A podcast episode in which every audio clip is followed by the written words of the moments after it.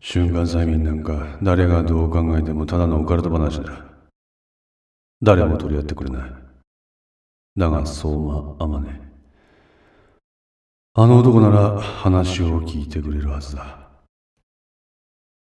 いや、そもそもあの男はこのことを調べるために俺に接近してきた。それをうっすらと感じていたから、俺はあの男のオファーに乗った。そう、すがる思いで。井戸村は石大病院に向かうタクシーにあった。窓からは流れゆく金沢の夜の街並みが見える。あの時の俺は目標を失ってたんだ。生きる糧を失っていただけなんだぽっかりと開いてしまった心の穴それを埋めることができればただそれだけでよかった。医大病院の病院部長のポストを斡旋した男の姿が井戸村の頭から離れない。別に金が欲しかったんじゃない。寂しかったわけでもない。ただ理由が欲しかった。生きる理由。働く理由が欲しかったんだ。タクシーを降り職員通用口から再び医学部に戻った彼は暗い廊下を進んだ。自分が生きている証拠として金という数字がただ銀行口座にたまる。まったところで何をするわけでもない俺には資産を託す子供がいるわけでもないからな。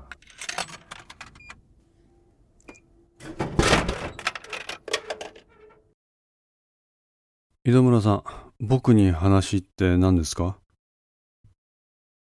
背後から声をかけられた。その声は、相馬さんですね。はい。瞬間催眠。坊山さんから聞いたんですか？はい。井戸村は振り返った。相馬が立っていた。なんだ？まだ30前後の若者じゃないか。電話とメールでしかやり取りをしたことがなかった井戸村は、相馬の意外な外見に正直なところ肩をすかされる思いがあった。井戸村さんも思い当たる節があった。あ、はあ。自分は何を研究しているのかは聞かされてませんでした。ただ、雨宮先生、小早川先生、曽我先生、そして三貞先生の研究環境を整えろとだけ言われてました。誰に？わかりません。わからない。自分は名前も知らないんです。顔もしっかりと覚えていない。わかるのは男という性別だけです。ということは、あなたはその人間と会ったことはある。はい。素性のわからない人間の言うことを聞く。なるほど。脅迫でしたか。それに近い部分もあります。あなたとその男とのそもそもの接点は、遠一つながりです。同窓生。彼はそう言って私に近づいてきました。素性を明かさない時点で、それも本当かどうかはわかりませんね。相馬さん。あなたこそ何者なんですか？ただの人材コンサルタントです。いや違う。あの男と同じ匂いがする。相馬は黙った。自分の過去と現在をすべて分析して、断りようもない魅力的な未来を提示するこの手法。あの男と同じです。井戸村さん。暗がりに相馬の目が光ったように見えた。貴重な情報ありがとうございます。はい。となれば、あなたの身にも危険が及ぶ恐れがあります。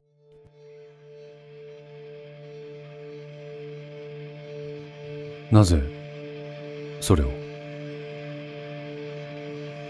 井戸村さん、あなたは今日はこのまま自宅へ帰ってください。明日からは普段通り過ごしてください。あなたの身の安全はこちらで確保しましょう。身の安全を確保ですか？はい。え、何者なんですかあなた？言い方は悪いですが、井戸村さんは私にとって貴重な商品です。商品に傷がつくなんてことになったら、私も商売上がったりですよ。はあ。先生方の研究環境の整備を命じられていたんでしたよね。は、はい。その先生方が立て続けに亡くなってしまった今、指示が来るはず。はい。今はその指示待ちです。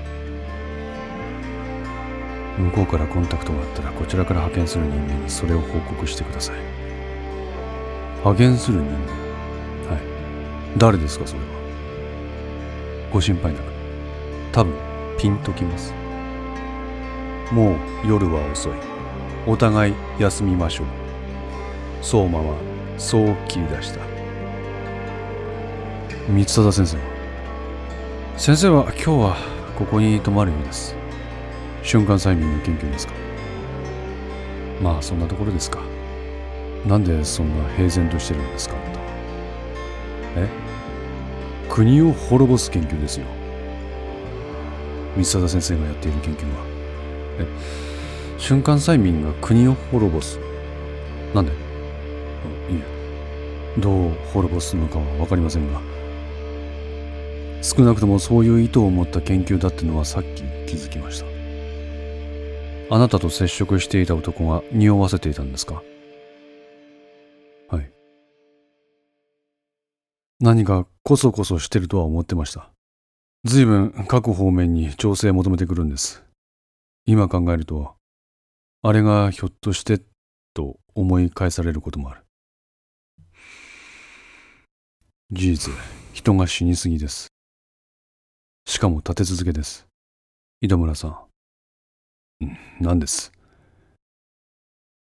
片足突っ込んだらもう引き返せないんです。ことが終わるまでは何としても踏ん張ってください。武器は持ってるだけなら怖くもなんともない。ただし、糸を持った瞬間、それは脅威になる。どことなく余裕のある振る舞いを常に見せる相馬だったがこの時の彼は明らかに顔つきが違っていた。脅威。我々は全力であなたを守る。だからあなたも全力で我々に協力してほしい。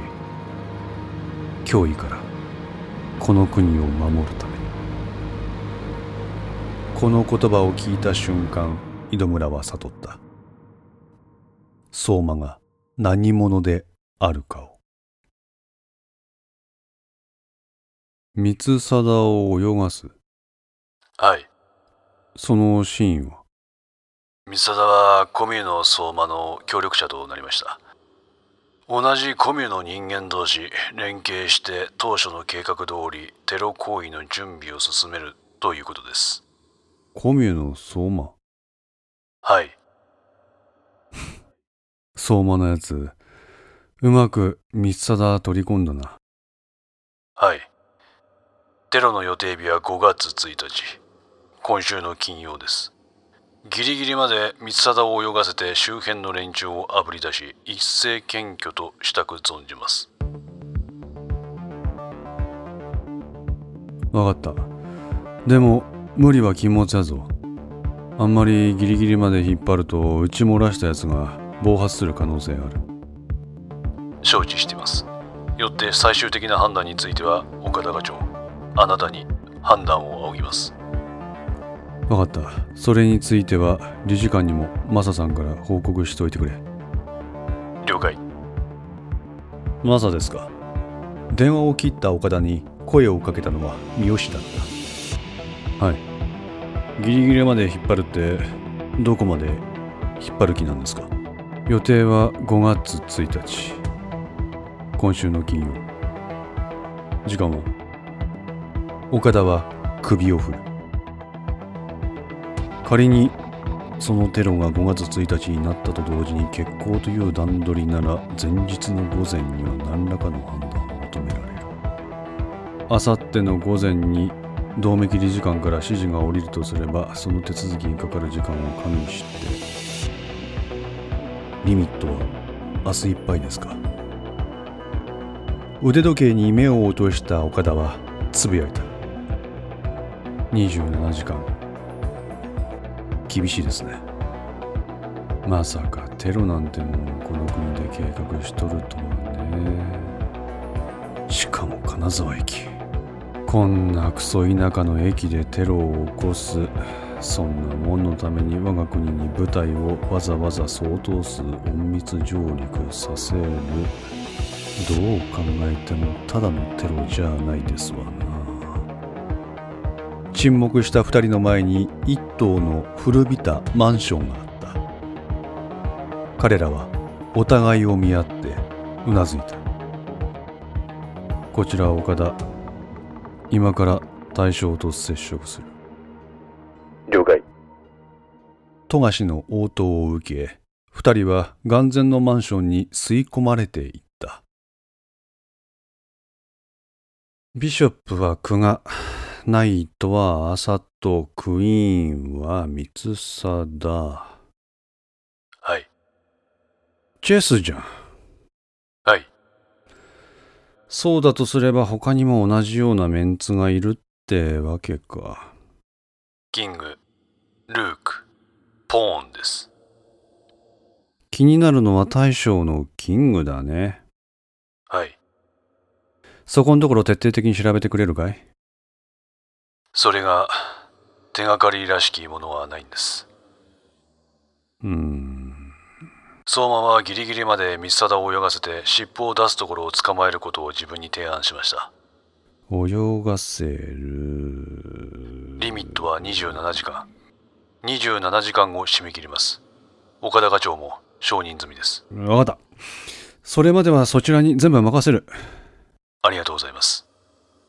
浅戸と三貞の貼り付けは問題ないんだな。はい。久我は？塾は臨時休業。現在行方を追っています。久我は浅戸と接触する可能性ある。おそらく金沢市内もしくは近郊にいるはずだ。寝ずに探せ。はい。ですが何分にも人員が不足気味でして。分かってるって。それは金と気合でカバーしろ。他の部署に協力を仰ぐわけにもいかねえだろ。もちろんです。あああそうだそうだ。何です？捜査員のサングラス着用徹底してね。はい。電話を切った銅メキは携帯電話を床に叩きつけた。くっそがどうするよ急にタイムリミット設定されちまったぞしかも27時間だぞ27時間ああ、落ち着け、落ち着け、俺。だから私が逃走病院のヘマを埋め合わせる結果出せばそれでいいんでしょそうすりゃ大蔵省もぐちぐち言ってこない。おい。大蔵省であろうが防衛省であろうが薩長内であろうが文句は言わせません。結果出します。いつまでに ?3 ヶ月。長い。じゃあどれだけが希望ですか？1ヶ月。無理です。やれ。それくらい早くないと説得力はない。じゃあやります。1ヶ月どころじゃねえじゃねえかよ。あと27時間だよ。床に落ちた携帯を拾い上げた遠目は、それをポケットにしまった。最悪を想定してやるだけやりました。あとは俺も現場を信じて27時間走り続ける。だけですね。どうぞ。失礼します。ご依頼のものをお持ちしました。手渡された町付きの封筒を開き、彼はそれに目を落とした。書類の右端には機密のハンコが押してある。官房長は何と閲覧を速やかに処分されたいとだけ。わかった。ありがとう。それでは。銅メキが手にする書類。その表紙にはこう書かれていた。平成27年、陣川誠二、保護経過観察、報告書。